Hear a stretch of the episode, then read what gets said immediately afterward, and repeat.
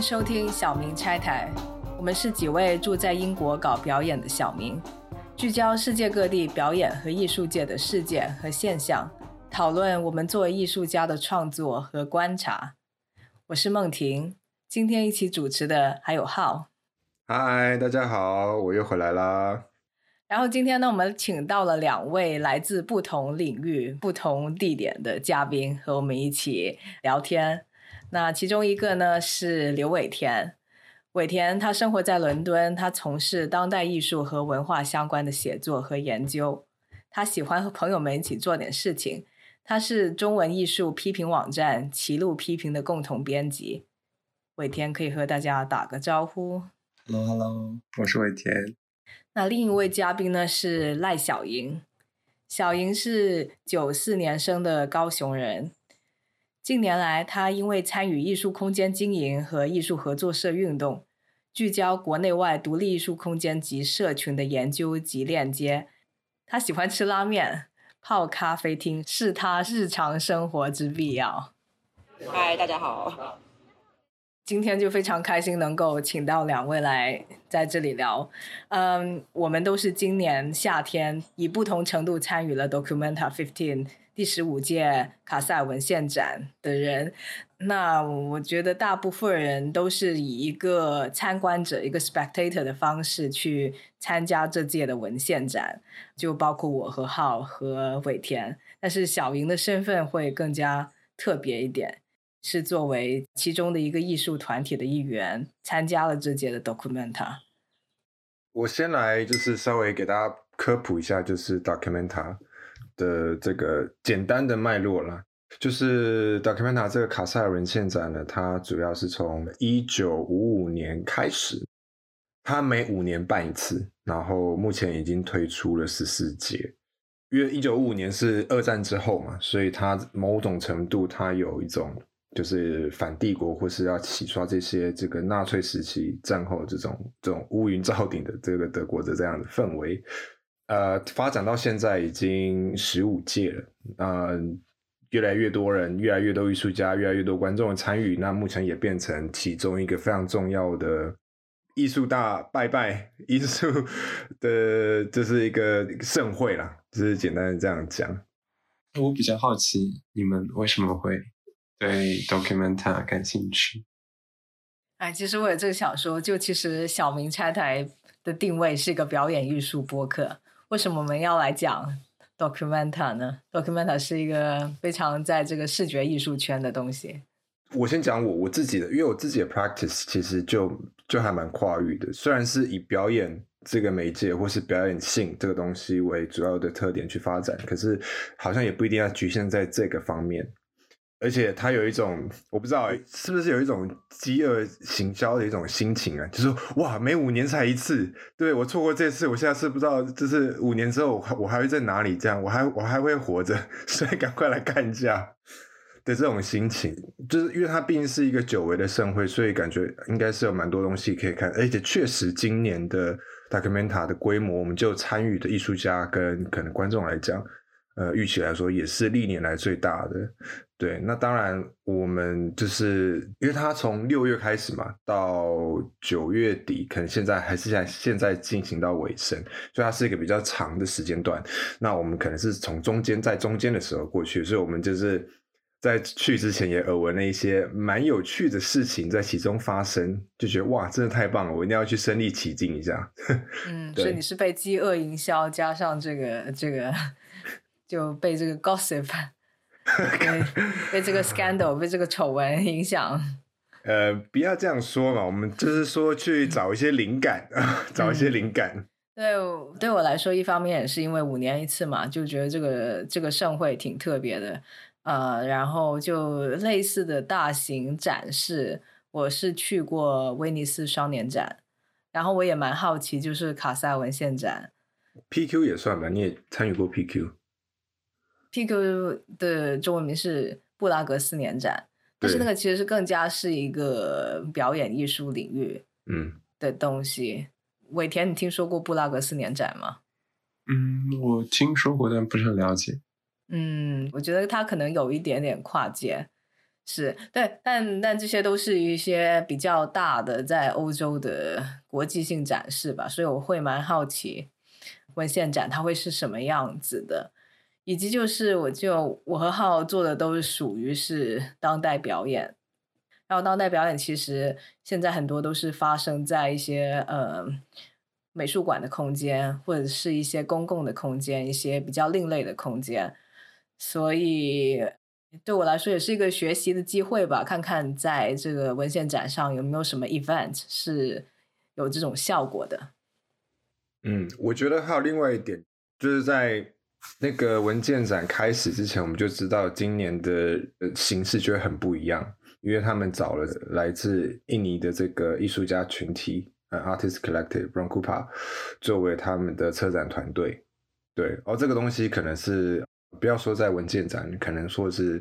在这其他的各大什么双年展或者什么的，都还蛮独树一格的。所以我觉得，我觉得这也是其中一个原因，会让我想要去，就是我想要去新年现场去感受一下有什么不一样，然后感受一下他们所谓这种，我不知道中文怎么翻，可能它就是那种 diverse 或是 collective leadership，嗯，它真正落实到执行面上会有什么火花？而且 这种 collective leadership 最近好，就是好像是一个蔚为风潮嘛。我们之前其实我不知道在前面哪一集有提过，就是呃拉达也是一个 collective leadership，就是一个 live art development agency，就是在行为艺术在英国领域里面很重要的机构。他们的这个 director step down 之后，他们做了一个就是 collective leadership 的呃重组。嗯。我觉得，我觉得商号这个东西其实呼应到这这几年发生的一些世界上的一些动荡，就是包含疫情、包含 Black Lives Matter 这些东西。我觉得至少对我们来说，我们越来越了解到为什么会有这些东西的出现，或者这些不公平，或者这些问题的存在，其实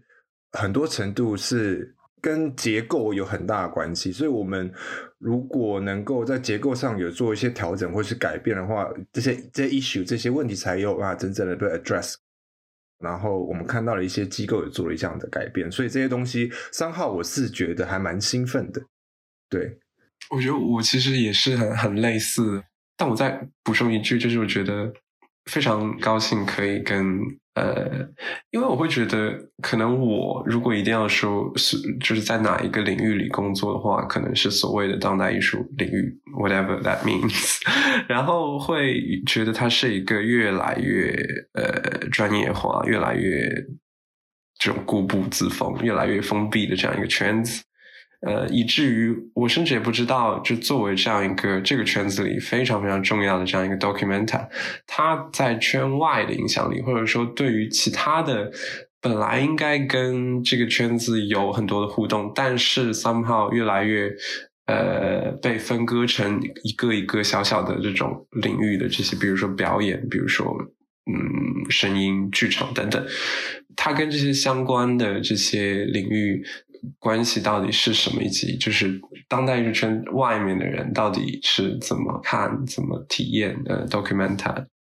当然，也对小英她如此深度的参与非常感兴趣。小英要不要说一下你这个参与的这个缘由？我其实以参展者的身份进去，这其实是蛮呃出乎预料之外的发展。大概的故事就是。我也不知道什么说，反正总而言之呢，我们其实才二零一九年的年初，我们就在高雄成立了一个艺术合作社。但是过去几年以来，这个合作社比较像是帮个别的呃成员，有设计师、有策展人，或是个别的艺术家去服务。我们其实很少作为一个团体，因为我们也并不认为我们是一个所谓的艺术家团体，我们不会集体创作。对，所以我们通常很少用这样子的方式，就是出现在台湾的当代艺术圈。那运气很好的是去年的九月，有一天起床啊，老师说：“哎，小林小林 b o o School 有个 Open Call，这样。”他就问说：“你有没有要推荐什么人参加？”然后我看了 Open Call，呃，这是这是一个 b o o School 的 Collective Study 的 Project，然后我就想说。对，其实我觉得有一个根本问题，就是到现在有很多文章去讨论 documenta，可是，在中文里面，到底 collective artist collective 我们要怎么样翻，好像都没有一个定义。但 anyway，那个时候我从那个英文的 open code，我的理理解就是，我们就是把它当做就是所谓的集体跟集体性的研究，所以你会研究很多的艺术的集体、译文的集体。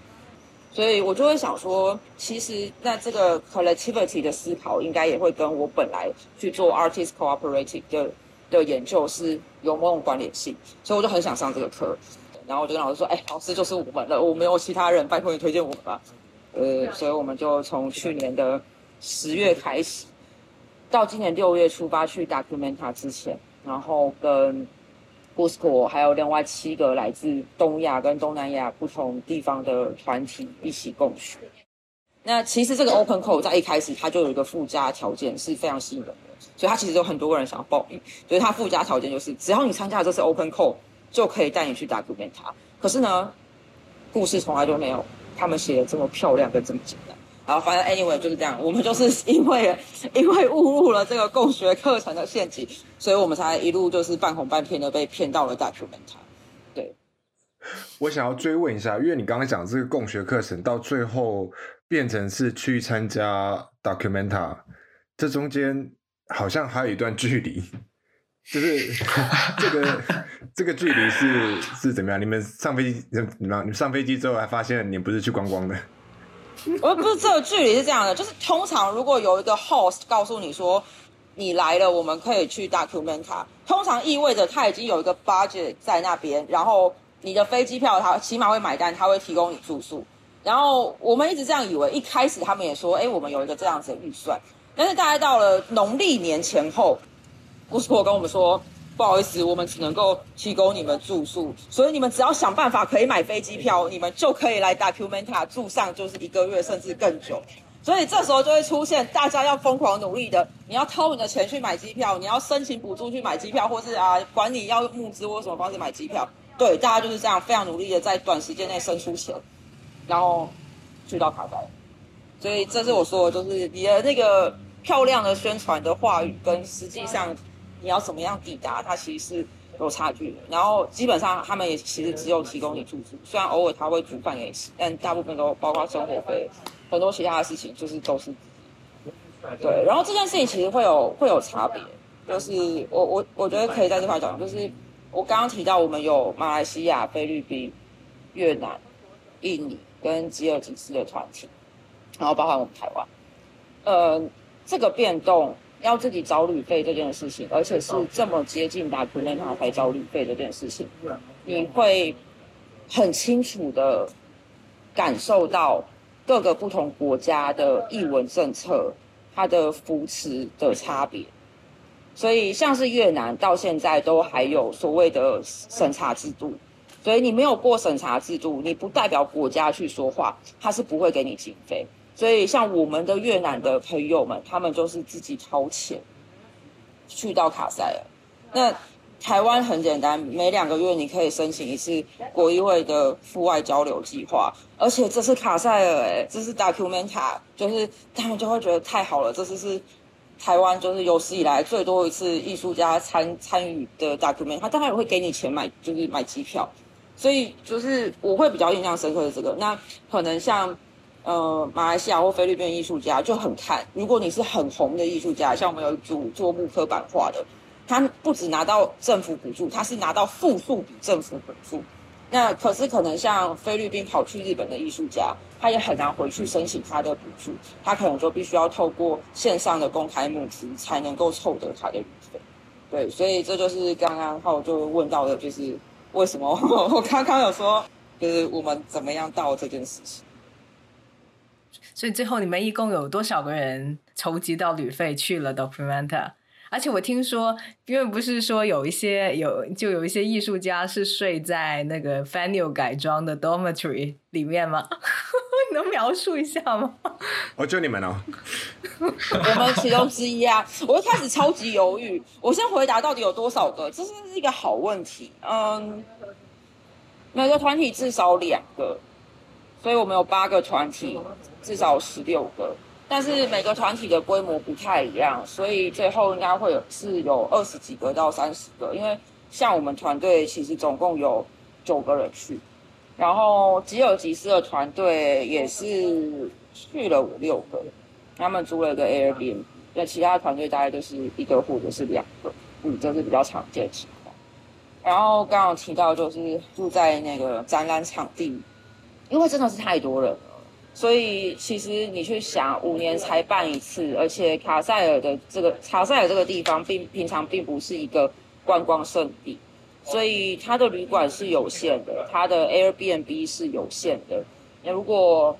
你不改装，基本上你很难塞全部的艺术家。然后另外也是刚刚提到的，就是各各个国家给的支持是不一样的。所以如果你要求，所以这边可以提到说，就为什么我一直提到就是所谓国家其实，是相信在座诸位应该知道，就是像 Documenta 这样的展览，过去几届。他其实是不出艺术家费的，就是他从前邀的艺术家，大部分都是有画廊代理、有签约的艺术家，所以你只要有这个 invitation，他会参展，画廊基本上买单，制作费超额我买单，机票费我买单，住宿费我买单，艺术家被当然买单，因为你只要参展 Documenta 之后，你的作品一定就是水涨船高。但是呢，大家就会说这一届的 Documenta 就是艺术圈的 loser，所以 loser 是没有画廊代理的，所以没有画廊要出这个钱，只能够由各个国家政府跟私人的赞助买单。对，所以 anyway 就是刚刚提到，所以有些国家呢，他会没有足够的私人或是公部门的支持，那他就更不可能在这样子的租屋市场或者是旅馆市场里面，呃，有找到一个可以安顿身心的地方。所以就是因应这样子的情况，他们其实。在很早的时候就不断尝试，就是去跟呃 Documenta Foundation 去提说，其实是可以，呃，在很多的单场附近，例如说可能有本来的公寮可以改建，或是废弃的房屋，或者甚至是美术馆的某一个角把它隔离起来。然后像是 Fred Shano 就是我们住的地方，它其实就是有一个部分。然后因为大家知道就是。G o o s e 它其实是三个在雅加达的团体组成，除了大家知道的 Run Group，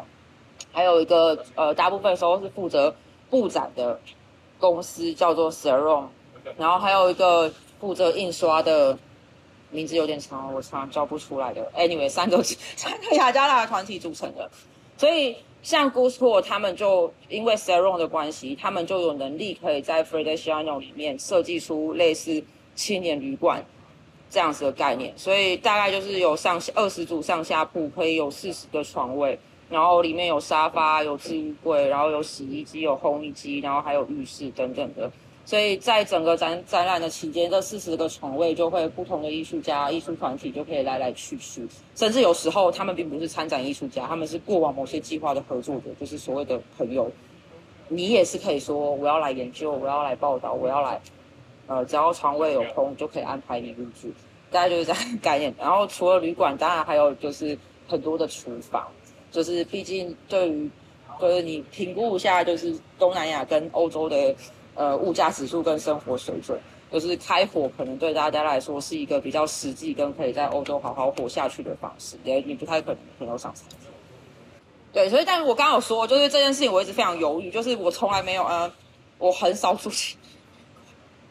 然后我也很少住一次这么多人的青年旅馆，所以像我们有九个人去，就是大部分人就是一开始就是完全不考虑就是住在美术馆这个选项，因为觉得会非常不适应，会睡不好，然后会觉得不安全。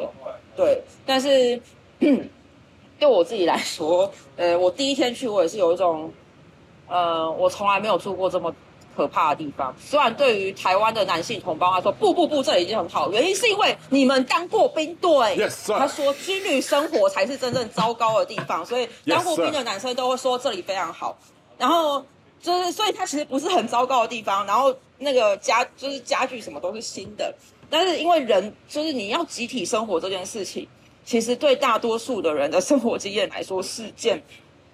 很困难、很难以想象、很难以。短时间内适应，对，但是我觉得有趣的事情就是，呃，我觉得最主要一个点就是，我去了第二天，我就终于接受这是最好的住宿的原因，是因为你美术馆一走出来就是它的 open space，然后它的 open space 就是搭了一个厨房，然后因为我们就是主展场，我们就是有 Run Group 的庇应，所以这个厨房常常开 party，所以呢。Party 结束之后，你可以马上走，就是几步路就回去睡觉。我觉得是最完美的住宿地点，所以我就这样说服自己住在那个地方一个月。原来是个 party 咖，我觉得好有意思哦，因为我在一直在想，嗯，就是我其实是完全是作为一个观众去的。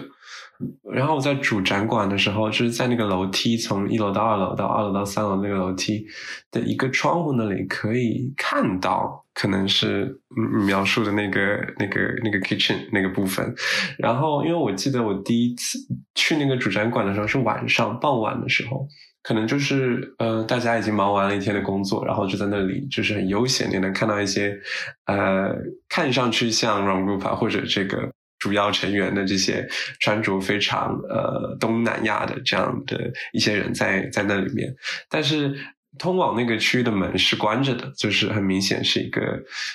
内部活动。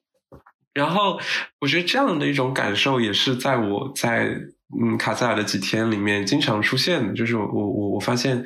我是观众对，但是呃有很多很多的这种大家。比较关心的，或者说可能体现了这样这次双年展的核心的这种方法的这种集体工作的场合也好，这种呃事件也好，我是没有办法呃深入的参与的，或者说，我我既没有办法以观众的身份去参与很多活动，因为因为其实我我当时去的时候是一个工作日，就是正式放出来在 program 上能够。参加的活动本来就很少，然后可能另外一个原因就是大多数这种事情其实是呃所谓的内部的，也就是非公共的。然后我觉得这个事情非常有趣，我觉得可能对于梦婷和浩，就是对于表演比较感兴趣的人来说，也有关系的一个问题，就是这种参与或者说。和观众的互动，或者说这种观演关系，我觉得在这次 Documenta 上有一个很根本的变化。因为我在听小云分享的时候，我就觉得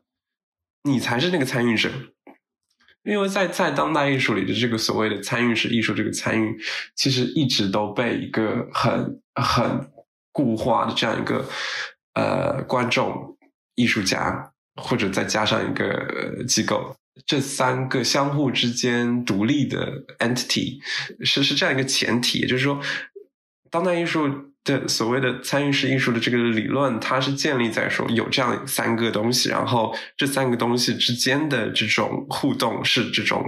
是参与。但是我觉得，可能这一次的 Documenta 能够感觉到，就是对于艺术家来说，他参与到这件事情里面了，他。也要经历这样一种参与，而不是说我要跟观众互动。其实很矛盾的是，观众其实没有怎么参与到这个事情里面。观众，嗯，比如说我的话，我的观展经历就是去看了一些展览，完了，我基本上没有跟任何一个参展艺术家说话，也没有机会跟参展艺术家说话，也没有看到什么参展艺术家。然后，所以我觉得，呃，我觉得参与是一个我比较感兴趣的关键词，嗯。我可以先问一下伟田，你是什么时候去到 Documenta 我是七月上旬。那我可以给你一个解释，跟跟你们分享一下我们遭遇的恐怖经验。这其实也是让很多六月底七月初甚至之后才参与 Documenta 的观众的体验会很不同的原因。我我就要分开讲，先讲刚刚讲到的那个 Fred s h a r n o 的那个厨房跟派对。呃，其实你看到那个不能够进去的入口，我们也是没办法从那进去。我们一开始也真的找不到，因为 还要绕到博物馆后方。然后它的它的入口其实是没有任何管制，你不需要秀你的呃 Artist Pass，你就可以走进去。然后，所以其实，在开幕前后。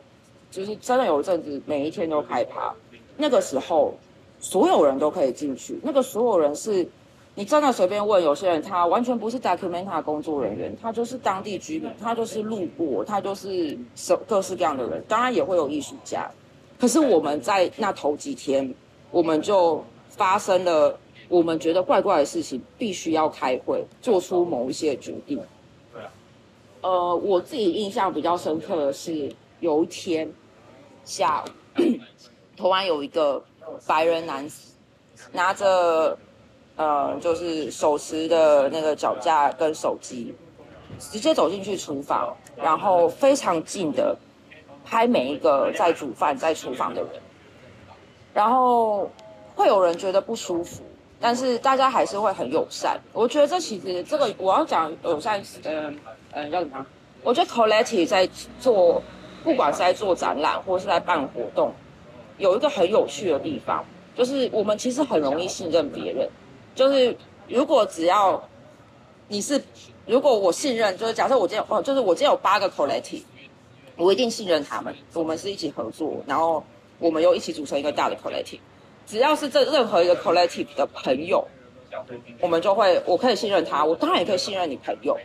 所以其实是在这样的情况下，任何人进来，只要你觉得友善，或是有人就是说啊，就是我刚认识的朋友，大家都会就是放下戒心。所以，即便他做了这么不舒服的事情，还是很多人就是愿意跟他谈话，来跟他介绍说这是一个 open kitchen，大家都可以来。然后，哎，你来这边做什么？然后他就跟我们说，他是一个就是被在柏林的 YouTuber。然后他想要拍一些跟 document 有关系的素材。那他今天他参他前几天参加了开幕式，他今天也去看了几场表演，然后也访谈了一些艺术家，然后也跟我们说是某一个艺术家跟他说这里有一个 open kitchen，所以可以来，所以大家就很放心。但是呢，最诡异的事情是，这个人他就一直说他今天要回去柏林，可是我们一直到深夜过了应该一两点，他都还是在那边。然后到了两点的时候呢，呃，反正而且他的情况就是这样，他先在 A 桌子跟一群人聊聊完之后，A 桌子的人去休息，他就去到 B 桌子，然后就忍不住走过去问他说：“ 那你什么时候火车回柏林？”他跟我说 半小时之后，但是到半小时之后，我洗完澡要去睡觉，他还是坐在那边。然后可是我就觉得有一点奇怪，所以我有跟他说：“我可不可以跟你交换联络方式？我想要知道你的 YouTube 的频道。”所以我是唯一一个拿到他的联系的人。然后那天我睡觉前，我的德文没有这么好，所以我把这个人的 YouTube 频道传给了我另外一个德国人朋友。我跟他说，今天有一个这样子的人，就是一直在拍我们。我觉得他的频道的画面看起来有点奇怪。然后我早上醒来，我德国朋友跟我说，这个人是极右翼。这个人是一个极优异的 YouTuber，他去很有可能就是因为从开幕以前就在烧的反犹争议，他不太相信这个人，他会把他的 footage 剪成好的，甚至他有可能把对你的访谈就是断章取义剪成不好的东西。然后我们甚至为了这件事情，就是我们去找到了 Documenta Foundation 找来的律师，我们就跟他说，是不是我们要关注这个人？我们是不是可以在法律上保留某一些的权利？然后我们观察他一阵子，直到他把我们的片子剪出来，然后看起来没有问题。然后 Documenta 律师甚至就是帮我们，就是去找了这个人的相关资讯，确保说这个人他不是，呃，就是他到评估他到底有没有恶意，他会不会之后来会再带来什么样子的冲突？就是我没有遇过这样子，然后我们也有遇过，就是在 party 的路上或去 party 的时候，从 party 回来的的路上，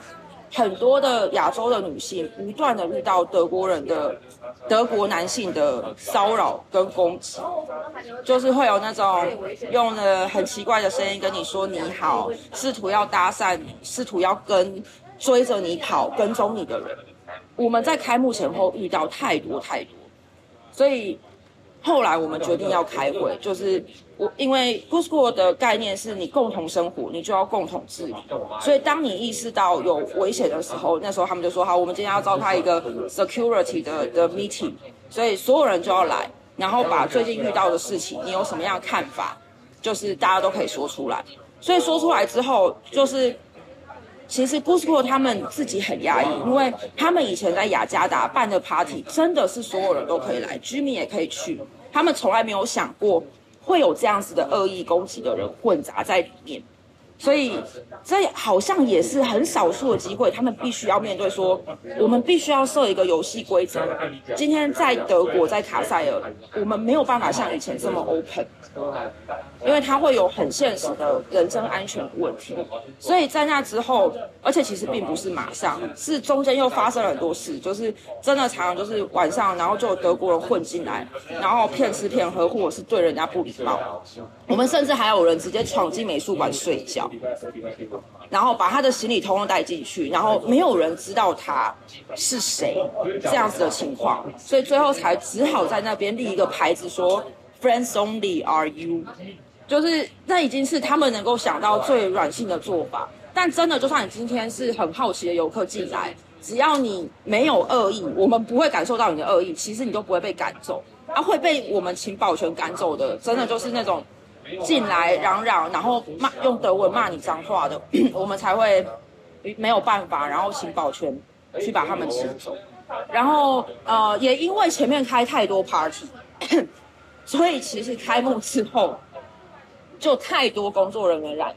这包括行政人员，这包括艺术家，以至于很多对外的公开活动必须要临时取消，不管你情愿不情愿，都必须要取消。然后你到的时候的七月的，它又是第二波，因为大家以为，哎，大家都康复了，我可以再来开 party，而且那个前后还有一个是大家必须要密集的集会，因为就是反犹争议越来越，所以大家要召开更多的马哲里，所以人跟人接触，它又有另外一波就是 COVID，然后包括我们台湾去的成员，就是也是，哎，确诊了，那你要被送去隔离。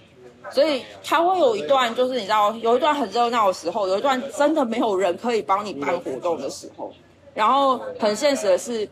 就是人身安全的考量。但是除此之外，有一些他可能，呃，例如说有一些可能是像日本的团体四天八卡拉邦，他可能就比较多都是男性成员，他是游牧式的在不同地方移动。这些派对，它其实就是还是有非常多的观众，你是有机会随便乱走，你就在广场上。在展场外面遇到，他不会设限，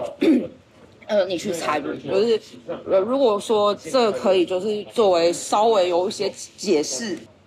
就是我我会想要对，就是这一个部分，就是提出某一些解释。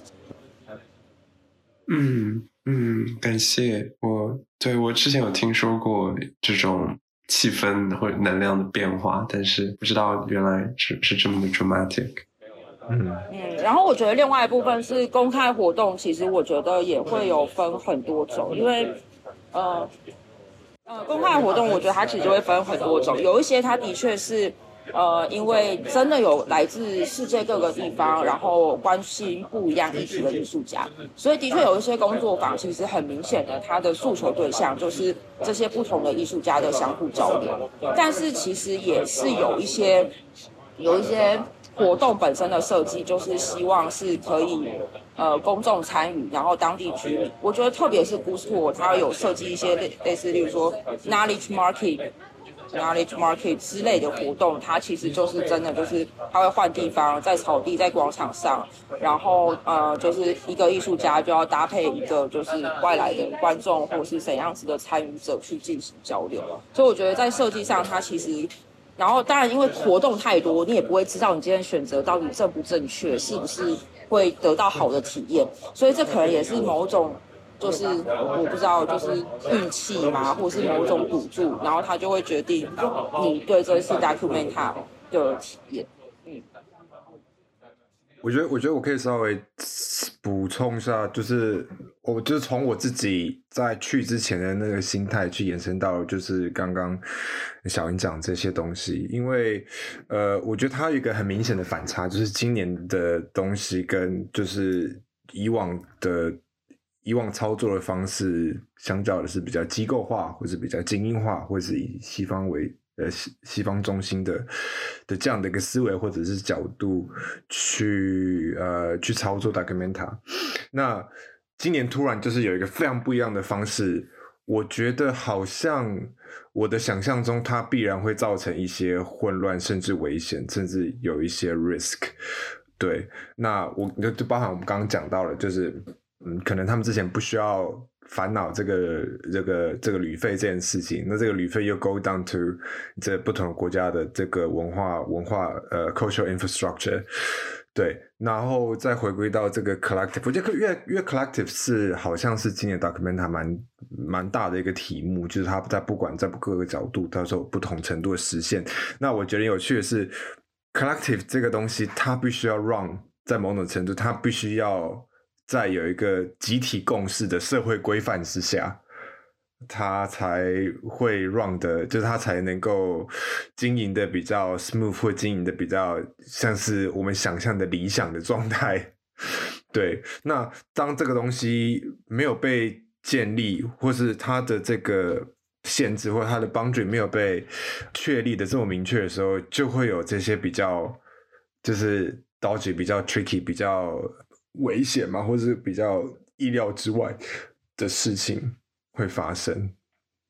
我是在讲 collective 这件事情啊，就是就刚刚小莹也说，就就 artist collective 这个中文翻译到底是什么？甚至我们好像都没有一个准确的定义。然后，要是在这个艺术的语境里面啊，就可能大家对于 artist collective 有不同的想象。但是，当你落实到一个很现实的层面，作为一个 collective 一起生活的话，那就是真的吃喝拉撒睡。都在一起，然后一起 party，然后然后一起回去睡那个睡那个 bunk bed，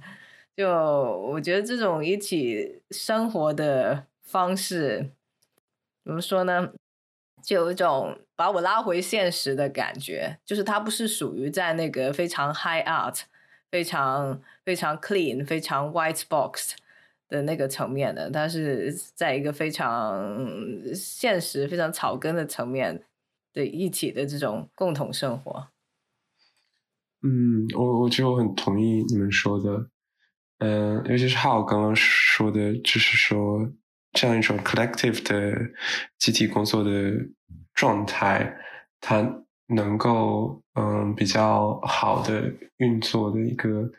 前提条件，可能就是你得有这样一个一个结构。或者说满足哪些条件，然后这个 collective 的东西就会冒出来。所以，我不会觉得，呃，你可以直接把几个人放在一起，然后说我们我们是一个 collective，或者说我们可以 work collectively，或者说 collective 的这样一种生活方式，或者说一种人与人之间的关系，就是一个很自然的事情。然后，我可能觉得恰恰是有这样一种矛盾，就是可能。在东南亚或者在一些特定的地方，呃，可以很自然的发生一些，呃，大家聚在一起玩，嗯，那比如说，呃弄空就是就是忘记它的意思了，就大家在一起，呃，就是晃晃膀子之类的，呃，然后就很自然的发生了这样的事情，嗯，但可能在西方，在卡萨尔。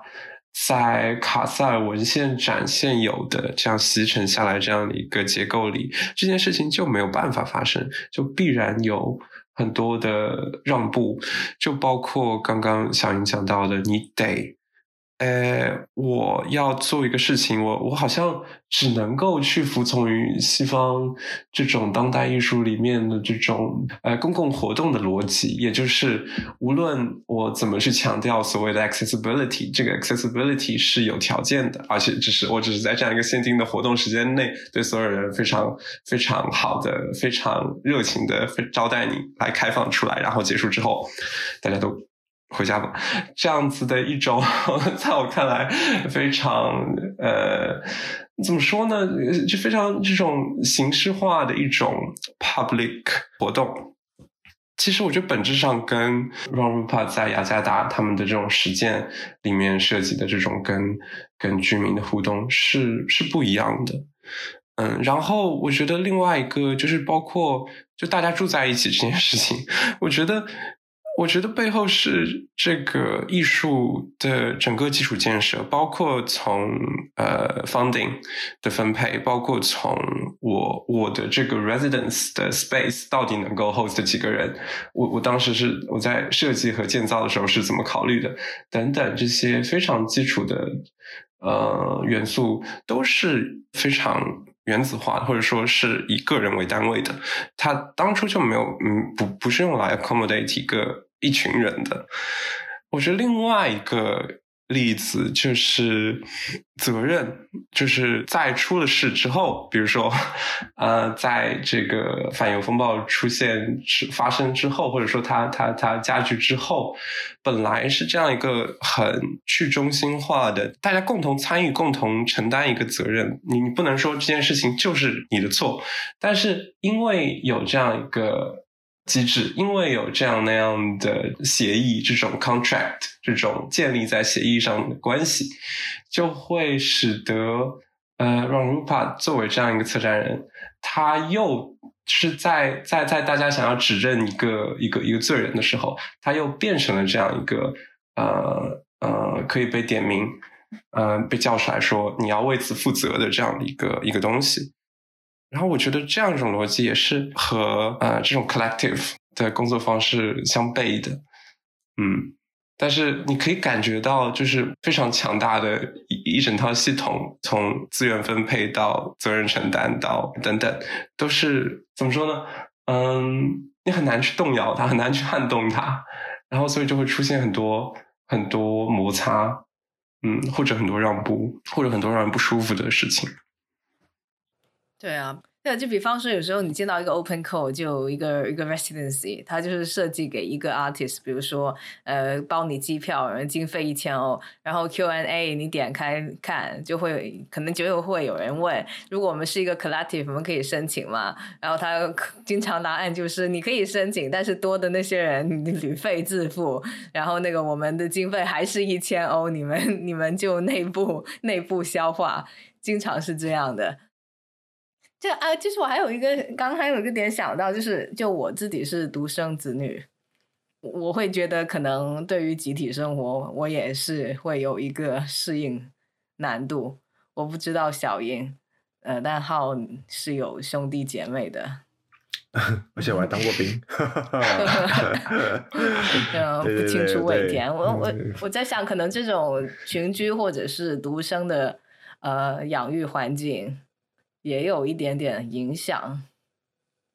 对，可是呃，我觉得，我觉得回到刚刚讲这些东西，我觉得我直接我直接想到的一个 image 就是就是嫁接，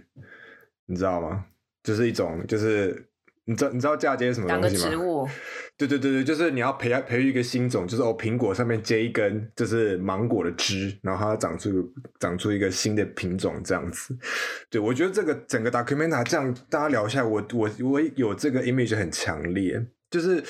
我知道他想要做一个集体性的东这个东西，可是呃，在这个集体性之下，这个 big foundation 它还是非常的就是机构化、权力化、权力集中化，然后非常西方视角的的这样的一个状态。就是如果如果 Documenta 从一开始就是这种这样的 very collectivity all the way through，那我觉得并不会有这些问题，只是因为他们是刚好换到了今年，就是 Rangua 他们想要这样 run，这这一次他们想要这样 run，而且我自己的感觉是我我啊，就是我非常怀疑他们下次还还会搞这么大，就是就是感觉这些操作都有一点去脉络化。的感觉就是我可以这样操作，可是我没有想过这些操作在放在别的 context 下会怎么样，会发生这些什么样的问题。就是这个 collective，我们常看到这个 collective 的它已经形成的样子，我们常没有去思考说这个 collective 或这样的氛围、这样的 ambience、这样的呃社会规范它是怎么样形成的，它需要多少时间来形成。对，可能就算我们因为我们知道 Rangupa 它是这个 curatorial team 这件事情，可能是三年。三年前或四年前，even 这样的时间可能都还不够去形成这样的一个状态，感觉好像有点安慰啊，就是就是反而变成了这是这整个 documenta 的主要的故事线，就是这个反犹这件事情。我已经我看到新闻说，就从下一届开始，他已经需要某一个呃，就有好像是哪一个 Jewish Foundation。具体名字我要查一下，就是下一届已经会有一些审查，就是你不能随随便便就 找一些 loser artist 来，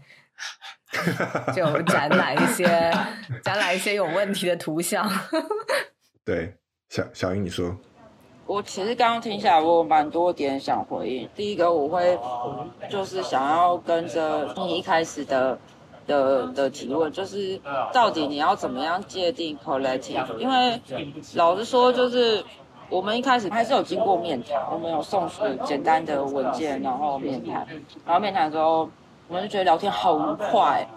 然后他们跟我们说，五十几组人就是投只取八组，然后很难抉择。然后那时候面面试结束之后，我们就三个人在讨论，我就说，我觉得我们不会上，因为我们没有一个人是艺术家，他们应该是要找艺术家的组合去去参展。